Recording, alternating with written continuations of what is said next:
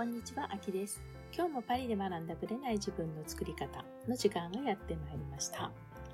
8月も後半に入りました。えー、まだ日本におります。実はですね、先週もちょっとお話ししたと思うんですけども、東京にいて、で、1週間ちょっとですかね、地方を巡業してまいりました。で、今回はね、どこ行ったかというと、まあ、まず、弟が住んでいるね、大阪に入って、子供たち同士をね、まあ、いとこ同士なんで、合わせたりして、で、そっから、淡路島に行き、淡路島から四国に入り、香川、徳島と行って、で、四国から中国地方に入って、まあ、広島ですね、福山と秋の宮島と広島市を回って新幹線で東京に戻ってきたということです。で、実はですね、この後また2泊3日で軽井沢行くんですけども、それを終えたら、まあ、地方巡業は全て終わりとなり、パリに戻るという感じになります。まあ、その他にもね、言ったか言ってないかわからないんですけども、実はね、石川県の方にも行きました。金沢私は2泊したかな。金沢と、ま、能登に行ってきたと。実は4年前も行ってるんですけども、ちょっとご縁ができてね、金沢の方に行く用があったので、まあ、その後、また両親たちと一緒に能登の方を回ったということになります。で、今回はね、ちょっと変わった、まあ、私がそこでね、自分のルーツについてちょっと感じたことがあったので、簡単にね、世間話程度にお話をしたいと思います。私はね、秋っていう名前でね、まあ普段カタカナで書いてたりもするので、私の実際の秋がどういう感じで書くか知らない方もいらっしゃるかなと思うんですけれども、私の秋は結構珍しくて、秋の宮島、まさに安心の安に芸術の芸と書く秋という字なんですね。まあ、広島と高知の人は結構な割合でもちろん知ってるんですけど、実はね、東京に住んでいると、これ読めない人いるんですよ。案外。なので、私は高校時代の時に、読めないからってわけではなくてね、もともと、まあ、秋って読むんじゃなくて、そのまま漢字で書いたのがそのままあだ名になって、まあ、アンゲって呼ばれてたんですね。まあ、アンゲイなんだけど、アンゲって呼ばれてたんですよ。で、そしたらね、アンゲイが本名だと思ってたつわものがいましてね。で、その人がね、まあ、その人だけじゃないんだけれども、電話してきた時に、まあね、当時は家電があるじゃないですか。で、家電で、まあ、親が出るじゃないですか。で、そうするとね、アンゲさんいらっしゃいますかって普通に言っちゃうわけですよ。いや、本名じゃないだろ、普通って思うんだけれども、案外、この秋っていうのが、東京では読めない人も案外いるっていう感じなんですね。他のエリアはわからないですけど、少なくとも広島とか高知の人はね、読めないってことはないと思うんですね。まあ、それくらい言われるので、まあ、広島の出身の方ですかって言われることもあったんですね。で、私は親戚はいるけど、まあ、特に広島にご縁があるわけではないと言ってきました。で、正直、親戚がいると言っても、まあ、父親の母方がね、いるっていう感じで、やっぱりまあ父方っていうのは私の中ではもう九州なので、広島よりも九州っていうイメージがあったんですけども、やっぱり私の祖母、まあ、要は父親の母がまあ、広島の人だったので、結局すぐ九州に行っちゃったわけなんだけれども、なので、まあ、広島に全く縁がなかったとは言わないし、ただ父は広島だからこの漢字を当てたわけでは全然ないですね。ただまあ、全く無縁でなかったのも事実っていうことは言えると思います。で、今回ですね、まあ、広島に久しぶりに行ったんですね。私がちっちゃい時に行ったことはありましたよ。あでも、自分がちっちゃい時なので、広島に行ったっていう、で、その親戚の人に会ったっていう記憶があるぐらいで、観光した記憶があんまりないんですね。なので、まあ、今回は、まあ、宮島にやっぱりどうしても行きたかった。実は4年前に行く予定だったのが、何だったんですかね。台風ではなくて、まあ、すごい暴風で、まあ、水害が起きて、四国とかがね、土砂崩れとかいろいろあったりして被害が出ちゃったんですね。で、もともと車で四国回ろうと思ってたので、ま、広島も被害を受けたんですけれども、道路が結構閉鎖されてしまう、私が泊まろうと思ってたところがそういう感じになっちゃったので、泣く泣く4年前キャンセルしたんですね。で、キャンセルして、まあ違うところに行ったんですけども、その後、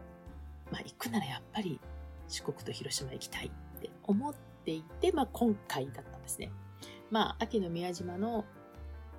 あの、大きなね、大きな鳥居が、まあ、工事中でね、ちょっとショックなんですけども、まあそれはいいとして、私自身が、まあ、今回父親から結構聞いて、初めて知った衝撃の事実を、ポッドキャストの方だけにお伝えしようと思います。で、え、何かというと、どういういきさつでどういう家族が、まあ、どういうふうになってたかっていう話をね、自分のルーツを若干ちょっと聞いたわけですよ。で、私の祖母は三人姉妹の長女で、で、その一番下の妹さんっていうのが、実は父親と、私の父親、要は私の祖母の息子ですよね。自分の子供と自分の妹がそんなに年齢が変わんないんですよ。だから、うちの父にとってはおばに当たるんだけれども、もういとこみたいな感じでいつも接していたと。で、まあその三姉妹のね、一番下はまだ健在なんですけども、まあ、広島にも住んでいて、まあ、そういう関係で広島の話をまちょこちょこ聞いてたし、今回私たちが広島に行くっていうことで、遊びに行くっていうことでね、まあ、ちょっとその親戚の話もいろいろしてたわけですよ。そしたらですね、遠い、薄い状態であることは確かなんだけれども、なんとなんと、今の私たちの首相いるじゃないですか。はい。あの方、広島県出身じゃないですか。のファミリーとどうやら繋がってるらしいんですね。で、岸田さんって、もともと宮沢さん元総理大臣ですけど、あの人とも親戚関係じゃないですか。なので、どっちかっていうと宮沢さん方が若干近いって聞いたかな。はい。っていう話を聞きました。で、ドヒャーとなりまして、まあもちろん薄いですよ。全然あの濃い親戚では全然ないんですけども、薄く繋がってるわけですよ。で、まあ私はね、岸田さんっていう人はもともとそんな最近まで知らなかったので、最近っていう自民党のね、総裁選に立候補するまでは全然知らなかったので、で彼が広島であることも知らなかったし、で、まあ、今回総理大臣になってね、私は結構な割合で、彼のね、政治的な政策ですよ。個人的にはすごくいい人らしいっていうのは聞いてるんですけど、あの政策について、まあ、ちょっとボロクソにね 言ってたわけですよ。私の父親に。一緒にね、いた時に。そしたら、ふとね、いや、でもさ、ちょっと繋がってるし、って言うわけですよ、私の父親がね。いやいや、親戚だからって批判できないの？と思ったんですけど、まあ、それくらい、やっぱり主観的にね、影響を受けてしまうものなんだなっていうところが分かりました。まあ、そういうところで、薄くつながってるっていうところはまあどうでもよくて、まあやっぱり名前の通り広島に若干ルーツがあったなと。いうことと、そういうふうに考えたら、まあもともと私は東京生まれの東京育ちだし、母親が東京の人なので、ずっともう東京以外は知らないんだけれども、九州の大分県、まあ、さゆみさんも同じ出身なんですけど、大分県のルーツと、あとまあ、台湾にね、祖父母が住んでいたっていうルーツと、まあ、今回、広島もちょっと加わったかなと思いました。そういう意味ではね、自分の名前と、やっぱりエリアっていうのは結構大事で、まあ、ある意味広島に今回行ってね、その原爆ドームとかも見てきたし、いろいろ考えることもあったし、自分が広島出身とかなんて思ったこともないから、あんまり気づかなかったけれども、確かにね、居心地は悪くない感じはしたんですね。まあ他の都市をあんまり知らないっていうのもあるのかもしれないんだけど、まあそういう意味ではね、広島に行ってよかったなと思います。まあこれでね、大体家族での旅行は、まあ九州は完全にまだ制覇してないんですけど、あと東北エリア行けてないので、本当はね、前回も東北も考えてたんですけども、ちょっと今回西の方にしてしまったっていうのもあったので、東北を抑えたら大体のエリアは、まあ、全部の県は行ってないですけど、旅行は行きたいとこはまあまあ行けてるかなと思いました。ということでね、今回は自分のルーツについてちょっとお話をさせていただきました。それでは本編スタートです。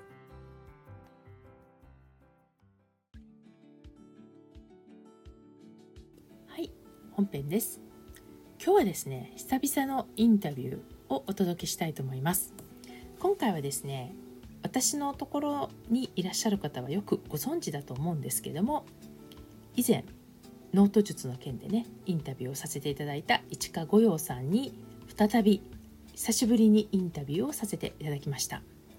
前回のね、インタビューノート術の話をねいろいろ聞かせていただいた時のインタビューがちょうど1年半前なんですけれどもそれからいちかさんはどんな風に過ごしていたのかっていうところも含めてね今回は前半をお送りします。ぜひ聞いてください。はい本編です。今日は久しぶりに素敵なゲストの方が来てくださっています。ビリオネア先生術戦略コンサルタントの市川御用さんです。市川さんよろしくお願いいたします。よろしくお願いします。皆さんお久しぶりです。ありがとうございます。なんとなんと、1年半ぶりのポッドキャスト出演ということで、はい、ありがとうございます。ありがとうございます。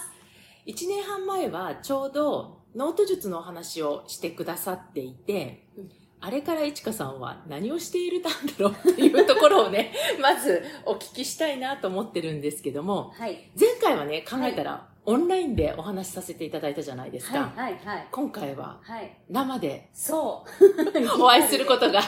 できました。こんな奇跡が。そう、あったっていうことでね。はい、だから生の声をね、ちょっとお届けしたいなと思っています。はい、よろしくお願いします。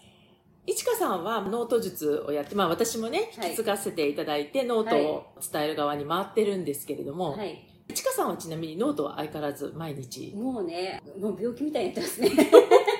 毎回。もうこんで見て今見ても、ノート手元にありますから常に私。これは、はい、どの時にいつも書いてらっしゃるの？いちかさんって。えもうどの時って全然関係なしで。思った時に思った時にも全部書きますね。これはちなみに潜在式ノートですか、はい、私の目の前。えっ、と潜在式でもあり、ちょっと思ったことを書くようなリング付きのノート、ね、ノートなんですね、はい、でこちらはメインノートですか、メインノートです素晴らしい。私も同じ。どっちも金やで。ね、すごい。あ、このブランドで金もあるんですね。そうなんですよ。はい。金金で。金金でね。はい。はい。でね、ピンクのペンで書いてますけどね。これは意味あるんですか？たまたま手元にあったペンが。ここまでが違う日、ここからが違う日って分かる分けるようにペンの色を変えてらっしゃるということでね。はいそういう感じでたくさんの方が、あのノートを受けていただいてるんですが、バリバリにご活用しつつ、はい、いちかさんはあれからいろんなコンテンツを出していらっしゃったと思うんですけど、はい、まずどんなことをされてたのかちょっと簡単に。はい、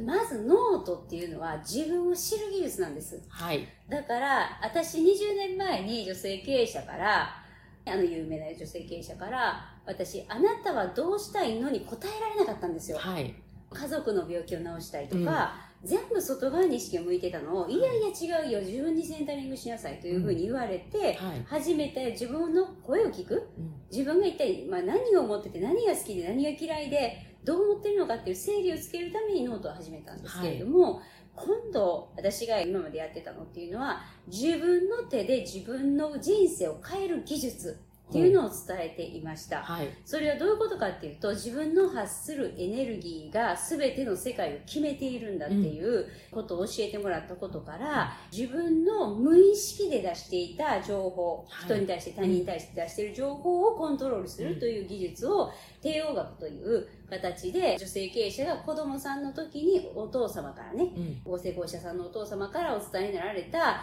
帝王学っていうね、ある種の帝王学っていうのをお伝えさせていただいてきたっていうのがまず一つですね。はい、で、それがもう私のまあライフワークになっていて、人生変えるのって自分の中にコントローラーがあるっていうことを皆さんに知っていただきたくて、どのような発をすればいいのか、何を考えればそれが実際できるのかっていうことを伝えるのが帝王学で、その後、願望実現塾というのをやっていました。はいうん、それは願いを叶えるために自分が何をしたらいいのかっていうことを自分の気持ちももちろん整理をつけ、はい。どのようなことをやっていきっていう具体的にやっていくちょっとノウハウに近いようなものをやってきたんです。うん、で、今までね、1年ちょっとあったんですけど、はい、今回新しいことを始めようと思ったのは、そのね、帝王学とか、うん、自分を変えるとか、はい、願望を実現するっていう間に、ノート術との間にね、一つワンクッションあればいいなというものを出したって感じなんです。なぜそう思ったんですか？その間がやっぱりちょっと空いてるっていうえっとね、階段がいるなってすごい感じた。あの、伝えてみて、一、うん、つ、それは後で聞いていただけるかもしれないです。けど、うん、感情を扱うってことなんですよ。はい。うん、で、そのことを感情っていうのが一番人生を変えやすいっていうところで、その感情をいかにしてプラス感情をインストールし続け、マイナス感情を知識で溶かしていくかっていうね、そのことをやるコンテンツを新しく出したっていうことですね。はい、だからノート術をご理解いただいている方には、一つこの一段上がったように理解が深まるような部分じゃないかなと思ってます。うん、感情で結構翻弄される人多いじゃないですか。はい。はい。で、感情のプラスの感情をインストールするっていうのはすごくわかるんですけど、うん、さっきおっしゃってたのは、うん、ネガティブな感情を知識で溶かす、はい、溶かしますね。はい。この表現がちょっとわかるようで、わからないんですけれども、はい、どういう意味ですか？知識で溶かすえっ、ー、と、まず感情っていうのは動かざること山のごとしで、はい、例えばすごい昔感激したことやったり、うんうん、小学校ぐらいの時にものすごい面白いことがあったっていうこと、はい、誰先生がどう言うたまで、もうセリフまでみんなはっきり多分、ね、言えるはずなんですよ。今まで忘れてても、うん、あの時さって感じでね。うん、なので、一度味わったプラスの感情っていうのは潜在的にしっかり残ってる。しかも、セリフも台本も何にもないのに、ありありと出てくるっていうのをちょっとご経験されてると思うんですけど、そうね。誰でも多分そういうのは一つや二つありますもんね。そうそう、うん、でねあとある、ね、方が教えてくださってすごい今回大笑いした話なんですけど、うん、家にお父さんねイケてる時の写真がそのご主人がイケて、自分がイケて表彰されたとかイケてる時の写真がものすごいあると。で、私の写真は一枚もないと、奥さんが。ね、だから結婚式の写真とか何と、イケてる時の写真がいっぱいあると。それ何、そのお父さんってむちゃくちゃ自己価値高いんですよ。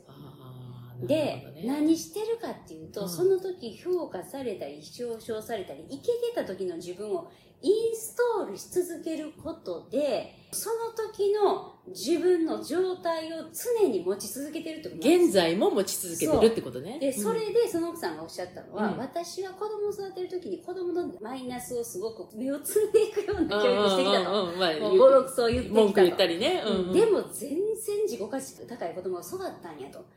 それは、息子も娘もどっちも自撮りがうまいっていう話から、いけてる時の自分を演出するのがすごくうまくて、で、自分がものすごくネガティブ発言っていうの、うんうん、こうちょっとマイナスのことを言っても、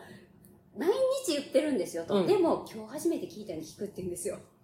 はあ。だから右から左抜けてるんだね。抜けていってるって。で、超自己価値の高い子供が育ったっていう話からもわかるように、そのネガティブっていうか、そのプラスの感情をインストールし続ける努力をするっていうことが努力であって、うん、それ以外頑張るとこないと。いうことを女性経営者から言われたということがあるんですよ。なるほどね。うんうん。だから感情って動かないんですよ。うん、でも、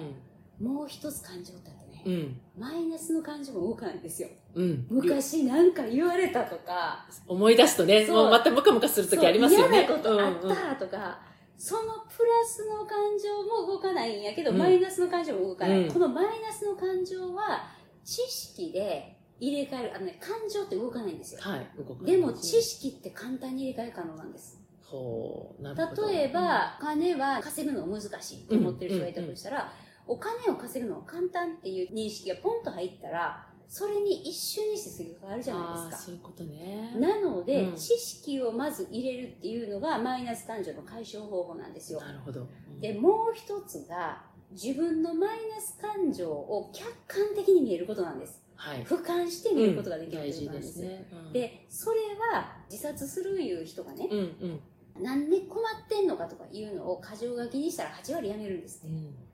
だから自分が今何に困ってるかっていうのが整理つくだけで人って人生好転させられるんだよと、ね。うん、その知識が入れ替え可能なんですよ、うん、感情動かへんけど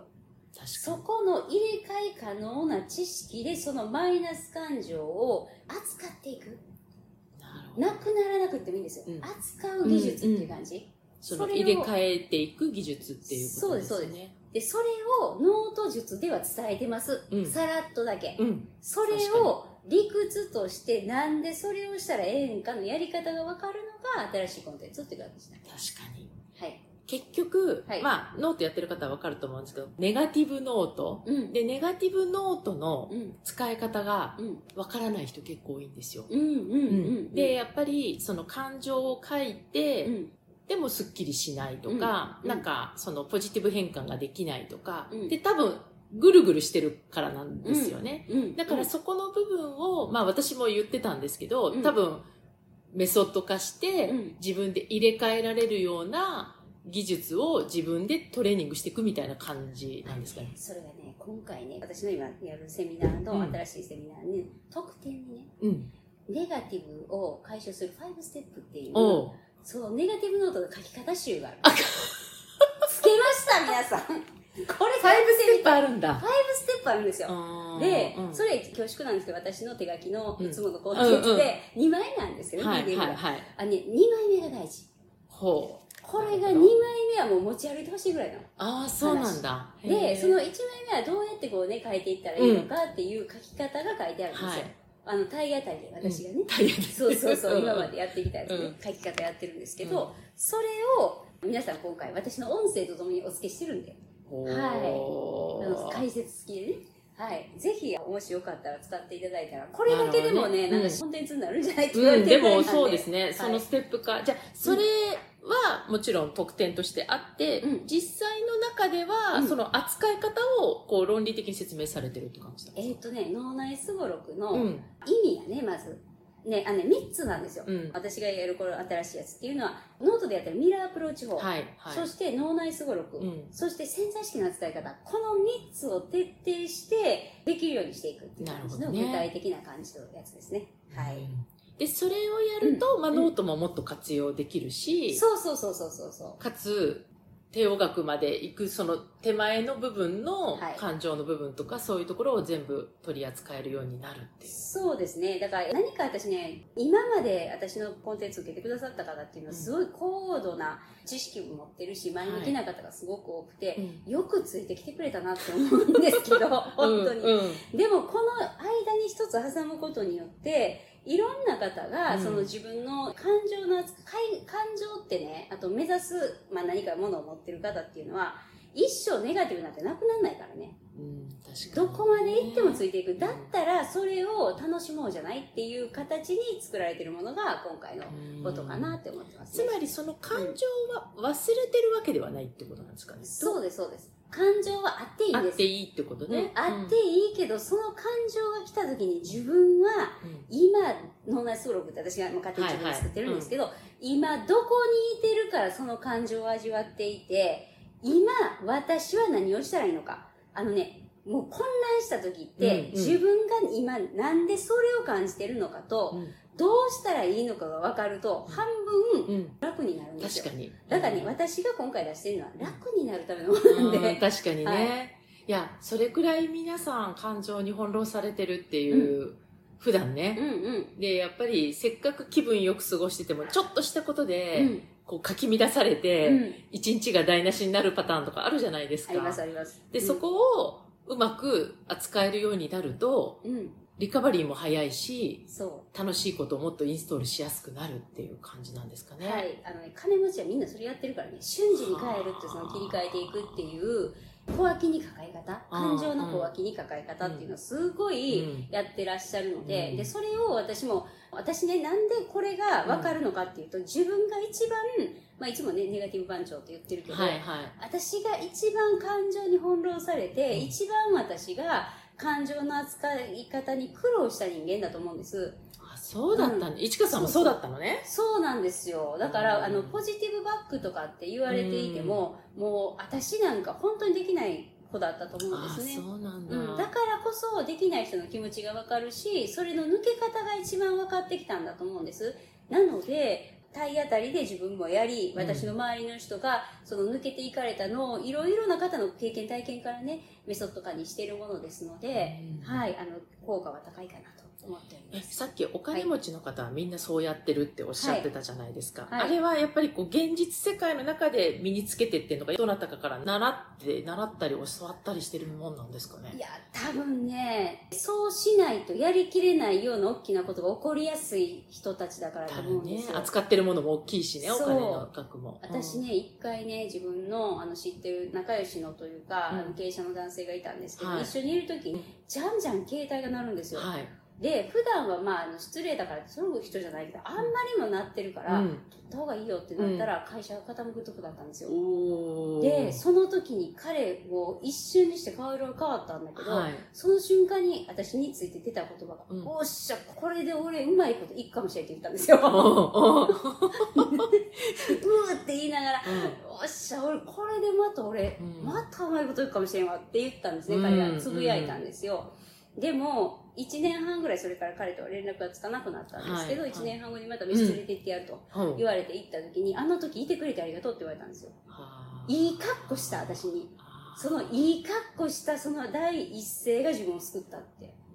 本当に大変だったけどって言われ確か。に一人だったらそんなこと言えないんですもんね。そうそうそうそで、目の前に人がいて、う。うん。まあ、取り乱したくない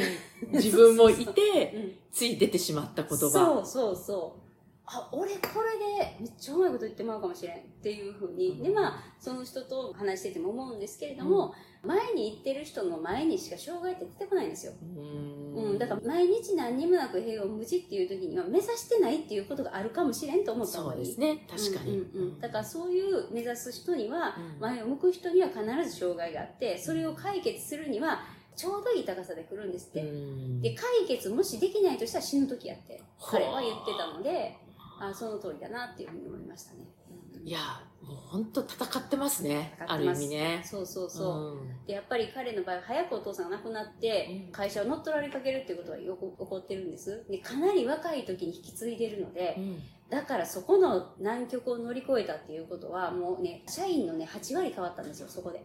入れ替わった。うん、だからお父様から引き継いでこられた方でもう全然言っても言うこと聞いてくれない、うん。全然自分の言う通りにはやってもらえないっていう人がもう8割入れ替わって申請みたいな感じになってあの店舗数もすごく増えて今は大活躍されてるっていう感じですけどね、いや、ドラマですね。そう考えるとうん、ね。うんうんうんで、そういう人をたくさん、まあ、ご自身も経験してるし、うんちかさんもたくさん見てきたと。この番組は毎週日本時間の木曜日の夜に配信されています。配信場所は iTunes のポッドキャスト、Google ポッドキャスト、Amazon Music、Spotify などから聞くことができます。YouTube も時間差はありますがアップされています。iTunes のポッドキャストは登録ボタンを押していただくと自動的に新しい回が配信されます。また、週2回 Facebook とインスタでライブを行っています。ポッドキャストとはまた違う視点でマインドについて、願望を叶えることについてお伝えしていますので、ぜひよかったらこちらも参加してください。アーカイブは期間限定で見れますので、詳しくはパリプロジェクトのホームページをご覧ください。パリプロジェクトで検索していただければすぐに見つかります。また次回お会いしましょう。